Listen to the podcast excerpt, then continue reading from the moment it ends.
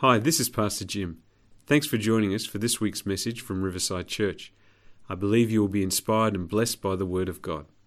Would love to welcome you to one of our services next time you're in the Brisbane area. If you'd like to know more about us, go online at www.riversidecc.org.au or like us on Facebook to hear about up and coming events. I hope you enjoy the message. God bless you. We've been going through the book of John. Um, last week, Jim uh, spoke from John 13, the start of chapter 13 in the book of John. So if you'd open up with me to, chap- uh, to verse 18 of chapter 13 in the book of John, that's where we're just moving along now. Last week, Jim covered the first part where it talks about Jesus washing the disciples' feet. And uh, today we're going to have a look at the Last Supper, having a look at having dinner with Jesus. Now, John devotes almost half of his gospel to the last week before the crucifixion. And every moment is significant. There's so much significance in all the moments leading up to the crucifixion that John has devoted almost half of his gospel to it. So today we're just going to go verse by verse through this part of John 13 where we're looking at the Last Supper. So we're going from verse 18. It says, I am not saying these things to all of you. I know the ones I have chosen, but this fulfills the scripture that says, The one who eats my food has turned against me. Now, one, another version says, has lifted up his heel against me. The one who eats my food has lifted up his heel against me. What does Jesus mean when he says this? He knows his disciples. He knows these men. He has spent three years with them, and he's Jesus. So he knows them. He knows their thoughts. He knows their motives. He knows their plans.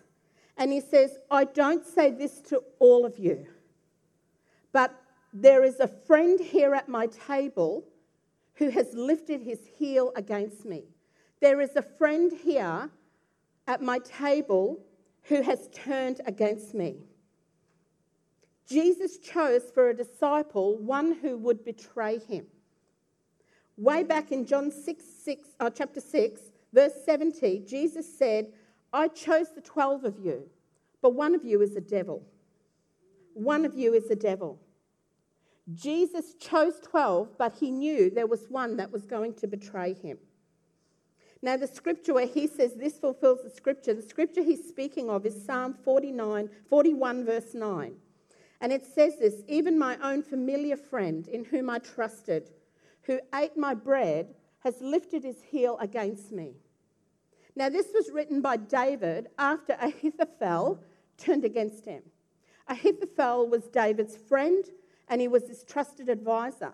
But when David's son Absalom decided to try and bring David down, Ahithophel deserted David and joined Absalom in his infamy, if we can say that. Joined Absalom in his attack on David to try and bring David down. And Jesus quotes what David has said. However, there's a part that he leaves out. David in Psalm 49, his, uh, Psalm 41, sorry, he says, Even my own familiar friend whom I trusted Whereas Jesus just left out that trusted part. Jesus just said, The one who eats my food has turned against me. He has lifted his heel against me. Lifted his heel against me was an expression used in the ancient world, which the picture being drawn is of a horse that when its master goes anywhere near behind it, the horse kicks the master. And it was an, it was an expression they used to describe contempt, treating someone with absolute contempt. If you have contempt for someone, you have lifted your heel against them. And Jesus says, Someone here has lifted their heel against me. But he doesn't say, Someone whom I trusted. David said, Someone whom I trusted, who is eating at my table, has lifted their heel against me. Because he was so close, had such a great friendship with Ahithophel. And then Ahithophel No, Ahithophel turned against him. And he says, Someone who I had at my table has turned his heel against me. See, David was blindsided by Ahithophel's behavior. But Jesus knew exactly what was going on. Jesus knew exactly what Judas was up to. So Jesus didn't actually say, Someone whom I trust, because he knew Judas wasn't trustworthy. But he said, Someone who is my friend has turned against me. See, Jesus gave closeness, he gave friendship, he gave love to the person he knew would betray him. The betrayal moved him further along in God's plan. Jesus gave friendship to Judas because the, tra- the betrayal was always God's plan. There would be a betrayal.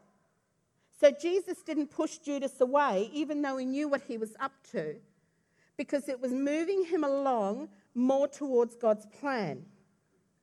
How much do we love God's plans when they are easy to fulfill? How much do we love God's plans when they fulfill our plans? Don't we love it when God fulfills our plans? Jesus made a trust, not trusted, Jesus made a close friend of someone he knew would betray him because he was here for one purpose, and that purpose was the cross.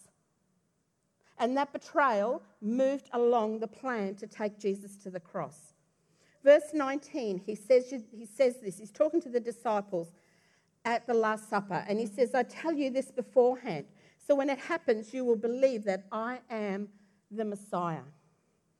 So you will believe that I am the Messiah. How will you believe? Because Scripture is being fulfilled in front of you. Scripture is being fulfilled in front of you. So, disciples have walked with me for three years, disciples who have heard my teaching for three years, disciples who have come to know me for three years, in case you still can't work it out, I am the Messiah. Watch Scripture being fulfilled in the coming times that are happening right now. Verse 20, he says, I tell you the truth. Anyone who welcomes my messenger is welcoming me. And anyone who welcomes me is welcoming the Father who sent me. In the same moment, Jesus speaks about his death and about the people he's going to send. Even as he is approaching the cross, even as Jesus knows the betrayal is about to happen, even as Jesus knows he is about to be put to death, he's talking about the ones he is going to send. And he says to them, if they welcome my messenger, in other words, if they welcome you, they're welcoming me. And if they're welcoming me, they're welcoming the Father who has sent me. He's saying to them, I'm about to die, but by the way, I'm going to send you. In one passage, in one moment, he's bringing what sounds like an oxymoron, but he knows he is not, he's not only going to die, he's going to be raised from the dead. So he says, I am about to die. Don't freak out because scripture is being fulfilled. I am about to die, but I'm going to send you. I'm going to send you out in my name. He is letting the disciples know. He is letting Judas know. He is letting Satan know this is not finished. This is just a beginning. This is not finished. Soon I will be sending you out. And when I send you out, do not forget who has sent you. Do not be stopped by persecution. Do not be stopped by betrayal. Do not be stopped by opposition. Don't let your hurt stop you from doing what God has called you to do. See, it may look like the end, but it's just the beginning. It's actually the beginning. It may look like death, but it's actually a birth. It may look like betrayal, but it's actually the next step in God's plan. Don't let your hurts stop you from doing what God has called you to do. When I read this passage, it so puts in my mind that concept of God's big, big picture compared to our tiny, small, pass me a microscope little picture of life. God has this big picture, and we go disappointment, we go betrayal. Wow, that looks like over. That looks like a total mistake.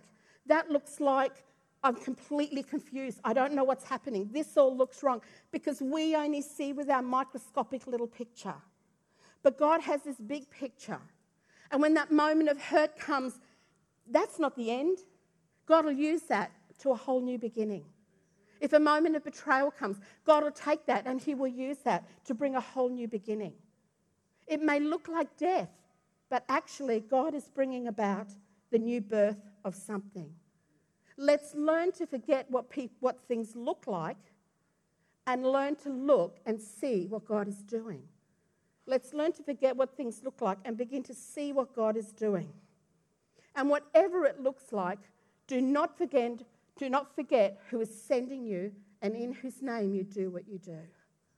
He's saying to the disciples, whatever this looks like, whatever the stuff that's about to happen looks like, whatever your life after this begins to look like, do not forget who has sent you and whose name you carry.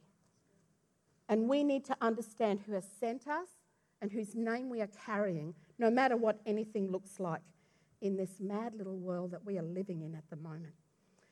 Verse 21 says, Now Jesus was deeply troubled, and he exclaimed, I tell you the truth, one of you will betray me. The disciples looked at each other, wondering, What could he mean? Another version says they were perplexed. The disciples are listening to Jesus. He says, One of you is going to betray me. They're completely perplexed. So he said it, he went there. One of you will betray me. Now, there's three times in Scripture that, that Scripture tells us Jesus was troubled. Three times that Jesus was troubled. He was troubled at Lazarus' tomb, he was troubled as he contemplated the cross, and he was troubled contemplating the betrayal by Judas. This moment troubled him. And as so often with the disciples, they're like, huh? We don't know what's going on. So often they don't know what is going on. They are perplexed. Isn't it good that you can still be a disciple of Jesus when you don't know everything that's going on? Isn't it good that you can still be a disciple of Jesus when stuff's happening and it perplexes you? Jesus, I'm perplexed. Jesus, this is troubling. But you know what? I trust you. I'm your disciple. I trust you no matter what this looks like. Each time Jesus was troubled, each time Jesus was perplexed, he put his confidence in God's greater plan. God had a greater plan, and Jesus always put his confidence in God's greater plan. I've been in situations in my life, and maybe you have too, where stuff is happening. It's happening right in front of me, or it's happening around me. And under my breath, I'm saying, I trust you, Lord. I trust you, Lord because something's happening and it's perplexing. Something's happening and it's troubling. Under my breath, I go, I trust you, Lord. I trust you, Lord. I've been in situations where whatever's going on in front of me, and quietly, I'm just saying, Thank you, God, for the breakthrough that is coming. Thank you, God, for the breakthrough that is coming. We need to start to see that God has this bigger plan. There's a breakthrough coming. There may be stuff happening in your life now, and it is perplexing you. There may be stuff happening in your life right now, and it is troubling. But we need to not be looking at that. And even as the stuff is happening, the stuff may be happening right in front of you. I've taught myself to do this. It can be happening right in front of my face, and I say, Thank you, God, for the breakthrough that is coming.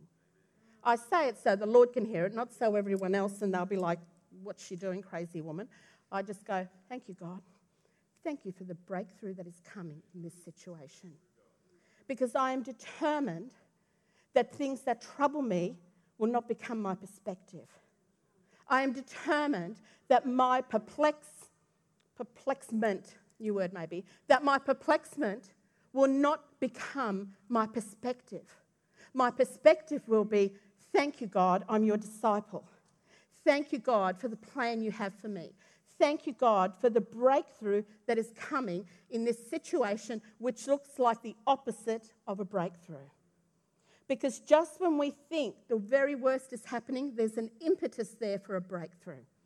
There's an impetus happening for a breakthrough. There's an impetus happening for a breakthrough in your life right now. But maybe your eyes are only on what's perplexing. Maybe your eyes are only on what's troubling. And I want to say to you today begin to say, Thank you, God, for the breakthrough that's coming. Even in the very moment, even in the very moment of stress. If you're in your workplace, in your home, whatever's happening, even in that very moment, say, Thank you, God, for the breakthrough that's coming. I don't care what I see with my eyes. Thank you, God, for the breakthrough that is coming.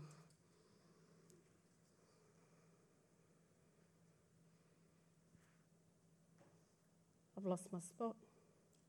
Okay, verse 23. There we go. Verse 23. The disciple Jesus loved was sitting next to him. They didn't sort of sit at a table and knife and fork and up straight. They kind of reclined back in those days. And it says that the disciple that Jesus loved was sitting next to him, next to Jesus at the table. Simon Peter motioned to him to ask, Who is he talking about? He has just said, Someone's going to betray me. So Peter's like, Who is he talking about? Now, this is the disciple Jesus loved. Generally, the commentators agree that this is John. Um, and since John wrote the book, I expect he's saying, I'm the one that Jesus loved the most. Yes. I think Jesus showed so much love to his disciples, they all thought they were the one Jesus loved. That's what I think. And I've decided I'm going to think like that too. People, I'm the disciple Jesus loves. Lena, it about yourself. I'm the disciple Jesus loves. Ken, Becky, Brad, Alyssa, I'm the disciple Jesus loves. I think Jesus showed them so much love, they all thought, I'm the disciple Jesus loves. I must be special because Jesus just loves me so much. So Peter is like, hey, John, ask him what he means. Peter's too scared to ask himself the first time Peter doesn't speak up loud. Imagine. But I think Peter might be thinking, the last time I spoke up, Jesus was like, get behind me, Satan. So I'm not going there, I'm not opening that door today. So Peter's like, John, he'll tell you. He'll tell you. Who does he mean? So John, obedient as always, verse 25 says, Jesus, who is it? Now, Matthew's account, Matthew's gospel account, the disciples, he says that all the disciples start asking one by one, Who is it, Lord? Who is it, Lord? Who is it, Lord? I think Jesus must have scratched his head about them nearly as much as he does about me. Verse 26 Jesus responded, It is the one to whom I give the bread I dip in the bowl. And when he had dipped it, he gave it to Judas, son of Simon Iscariot. Now, for a host to offer bread to a particular person was a particular sign of honour and special affection. So, if you're at one of these tables and the host takes bread, dips it, and hands it to you, this is honour. You're being honoured. You are getting special affection here. And it is Jesus that's hosting this meal. Jesus is hosting a meal for his disciples, including his betrayer. And as we go further in the chapter, um, next week I expect, including his denier. Jesus is hosting a meal for all these people. And he's just said, One of you is going to betray me. And then he breaks bread, dips it, and gives the honour to Judas, the one who's going to betray him.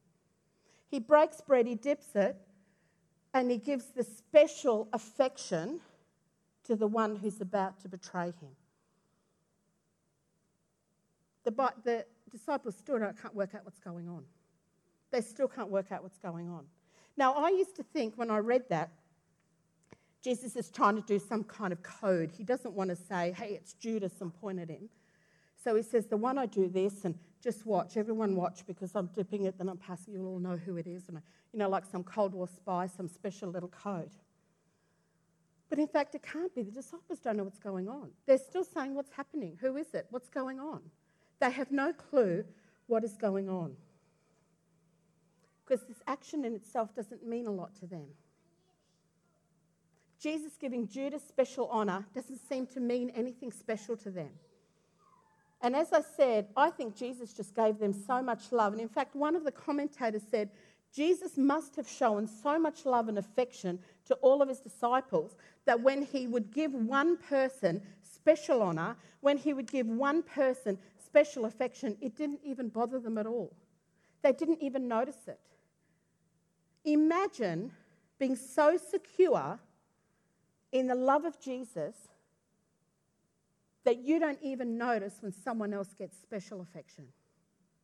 Imagine being so secure within yourself that nothing shifts within you if somebody is raised up over you, if someone is given notice over you, if someone is made to be honoured over you. Imagine being so secure in the love of Jesus you don't even notice. You don't even notice. There's a new person up on a platform. There's a new person given a leadership position. There's a new person being given special affection, special mention. Someone's been put in a position that, that maybe could have been mine or whatever. You don't even notice because you're so secure in the love of Jesus. Imagine being that secure. I love that, that we can be so secure in the love of Jesus that there's no jealousy, there's no envy, there's no divas, there's no anything, nothing shifts. Jesus loves me. Jesus loves me. It's all my security. It's all I need. Jesus loves me. Special mention to others. Oh, really? I didn't notice. Jesus loves me. Imagine living life so secure. Jesus is reaching out in affection to Judas. He's not playing code, he's not playing games with the disciples. Because I used to read that and think, Jesus, just say it. Don't play a game. But he's not. He's constantly reaching out to Judas with love. Even to this point, even at this point where Judas is about to go and betray him, Jesus knows this. Even at this point that Judas is about to betray him unto death, Jesus is still saying, Judas, I love you special affection, special honor. You have my love. Judas, I love you. Jesus is reaching out to him and reaching out to him. He never, ever withdraws his love.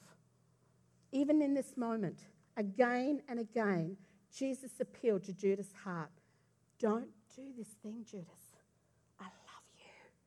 We are friends.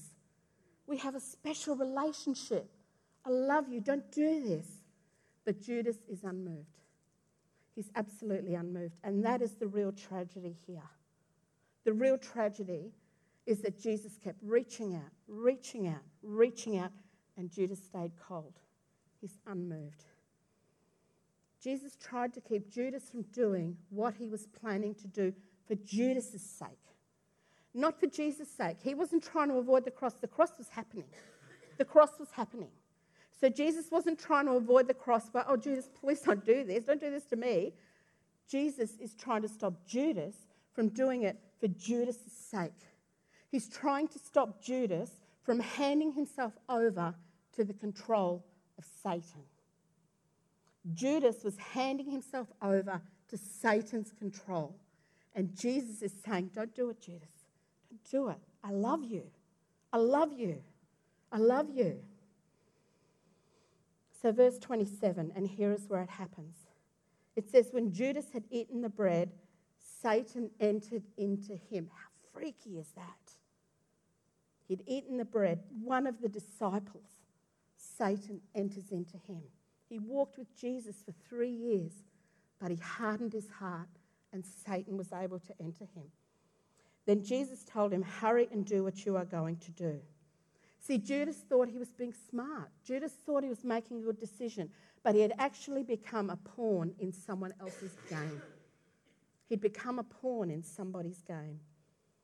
Now, while the actual handing over of Jesus doesn't come until John chapter 18, and we're in John 13, the actual handing over of Jesus to the soldiers, the result of the betrayal, doesn't happen until chapter 18. Judas handing himself to Satan happens right here at dinner with Jesus. He's having dinner with Jesus and he's handed himself to Satan. And the whole time, Jesus is like, Judas, don't do it. Don't do it. I'm honoring you. I'm giving you my affection. Don't do it. The disciples, verse 28, none of the others at the table knew what Jesus meant. Of course they didn't. They never do. Since Judas was the treasurer, some thought Jesus was telling him to go and pay for the food or give some money to the poor. They thought, oh, Judas is going to do something good. He's going to go and help the poor. This is something they often did when there were groups of people. If there was someone who was um, a rabbi, as Jesus was, and they had some disciples, when they, you know, they'd have their money, and one of them would be the treasurer, and that's what Judas was. Interestingly, he was the treasurer, the keeper of the money. Jesus knew he was a, a betrayer and a greedy man. And they would often then go and give money to the poor. They'd have a certain amount of money. Oh, we can spare it or whatever. So they'd go and give money to the poor. So the other disciples are sitting enjoying supper with Jesus, going, Oh, good, Judas is going to do a good thing. or he's going to go and pay our bills. He's doing a responsible thing. None of them knew the battle that was being waged for Judas's soul right in front of them. They're all just having dinner with Jesus. And Jesus is waging a battle for Judas' soul right in front of them. Verse 30 says this So Judas left at once, going out into the night. And just like that, he's gone. Just like that, he's gone. All the appeals and the love of Jesus didn't move him. Nothing moved him. His heart remained hard. Now, we can say, and we're just going to close with this we can be sitting in church, we're God's people. We can say, hey, sinners, hey, sinners, repent, stop ignoring the appeals of God. Yeah, sure. Yeah, sure. Very valid. But I want to say to us this morning, myself included, hey, Christian, hey, Christ follower, hey, disciple, do you need to repent? I love that the word repent was already used here this morning because I felt in the Lord as I was preparing this the word repent to be used today. Christian, Christ follower, disciple, repent. Do you need to repent? Are you ignoring the appeals of Jesus about something in your life? You who have just a toe dipped in the world, it's just a toe. I'm just dipping a toe into the world. You who are just playing on the outskirts of the kingdom. You might say, it's just a peek, just having a little look. I'm just, just checking it out. I'm, ju- I'm just here on the boundary. I haven't gone over. I'm still at Jesus' table. I'm still here. Jesus is still showing me his love. Jesus is still honoring me. Jesus is still favoring me even though I'm kind of playing on the outskirts of the kingdom, I've still got Jesus' love. Yes, you have. He will never withdraw it. He will never withdraw it. But for any one of us, this feels like a really hard word this morning, sorry, but for any one of us, if we harden our hearts to what Jesus is saying, we could be going out into the night and being lost. Jesus appealed and he appealed and he appealed. And when we have stuff in our lives that's not okay, Jesus appeals and he appeals and he appeals. And he will not withdraw his love. But Judas, with everything that Jesus did, kept his heart hard. He would not soften his heart to Jesus. Would you stand with me?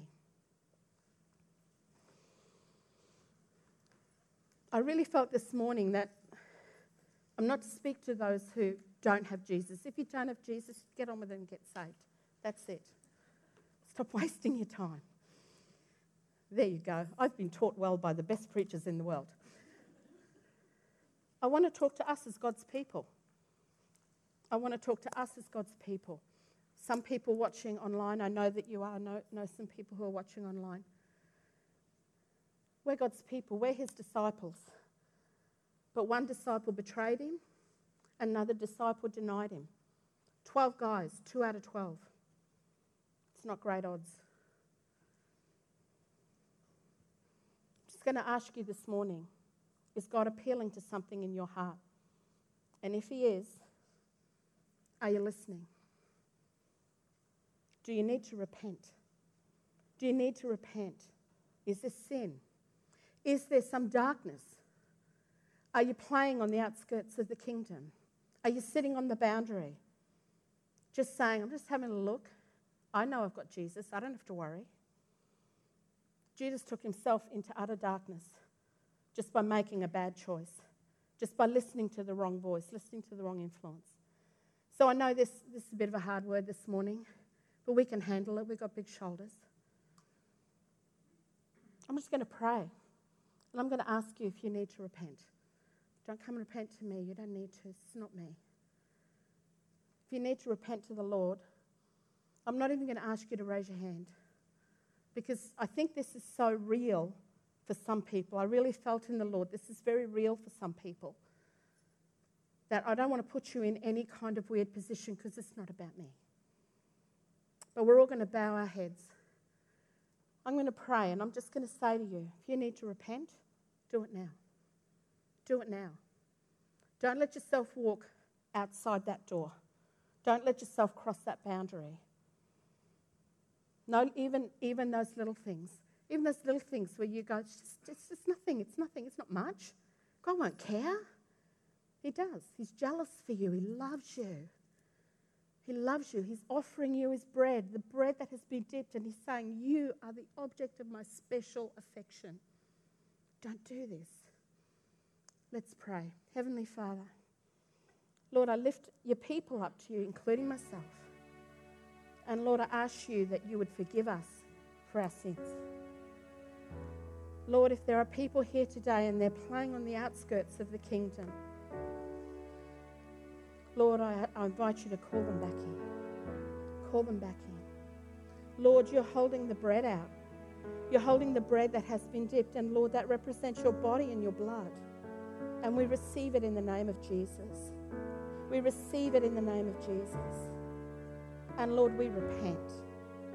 Lord, I share with everyone here who is saying, I repent. Lord, I repent. And Lord, I give you everything. I want to surrender to you. And I speak for everyone here who is in agreement with me, Lord, we surrender to you. Even those little things, the little lies of the enemy that tell us it's okay, it doesn't really matter. We shut down those lies and we say it does matter because we are the objects of the special love of Jesus. We are the disciples that he loves. I'm the disciple that he loves. You are the disciple that he loves. Lord, receive us, receive our repentance. Forgive us if we need forgiving. For anyone here who needs to be forgiven, I ask you, Lord, if they're agreeing with me now, I ask you, Lord, to forgive our sins. We know you are faithful and just to forgive our sins and cleanse us from all unrighteousness. Lord, we take hold of the cautionary tale of Judas, who walked with you for years, and yet his heart was hard. And I ask you, Lord, to soften our hearts.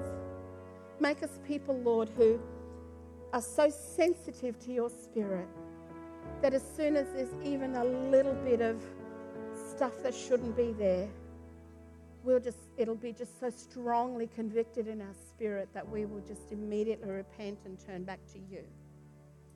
I pray this over every one of us. I pray it over the people watching online. Lord, that we would be people who will immediately know and immediately act. That our hearts will be soft. That we will be moved when you appeal. And Lord, I pray for the people who right now are seeing things with their eyes that are troubling and that are perplexing. And I believe there's many people here this morning, Lord, they're facing stuff and it's perplexing and it's troubling. And Lord, I speak to the eyes of your people, including mine, and I say, see God's greater plan.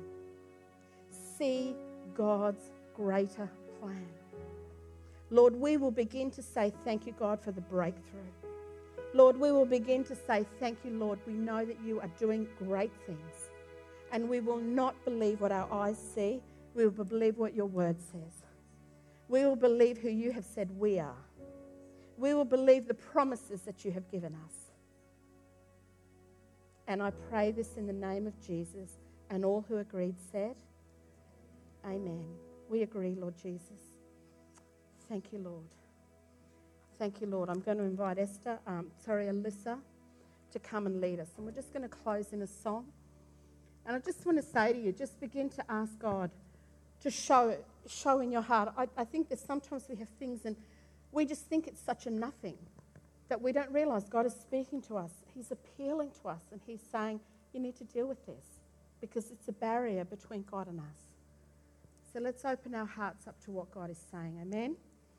Amen. Thanks for listening today. I hope you subscribe to the podcast so you can be inspired weekly. God bless and have a great day.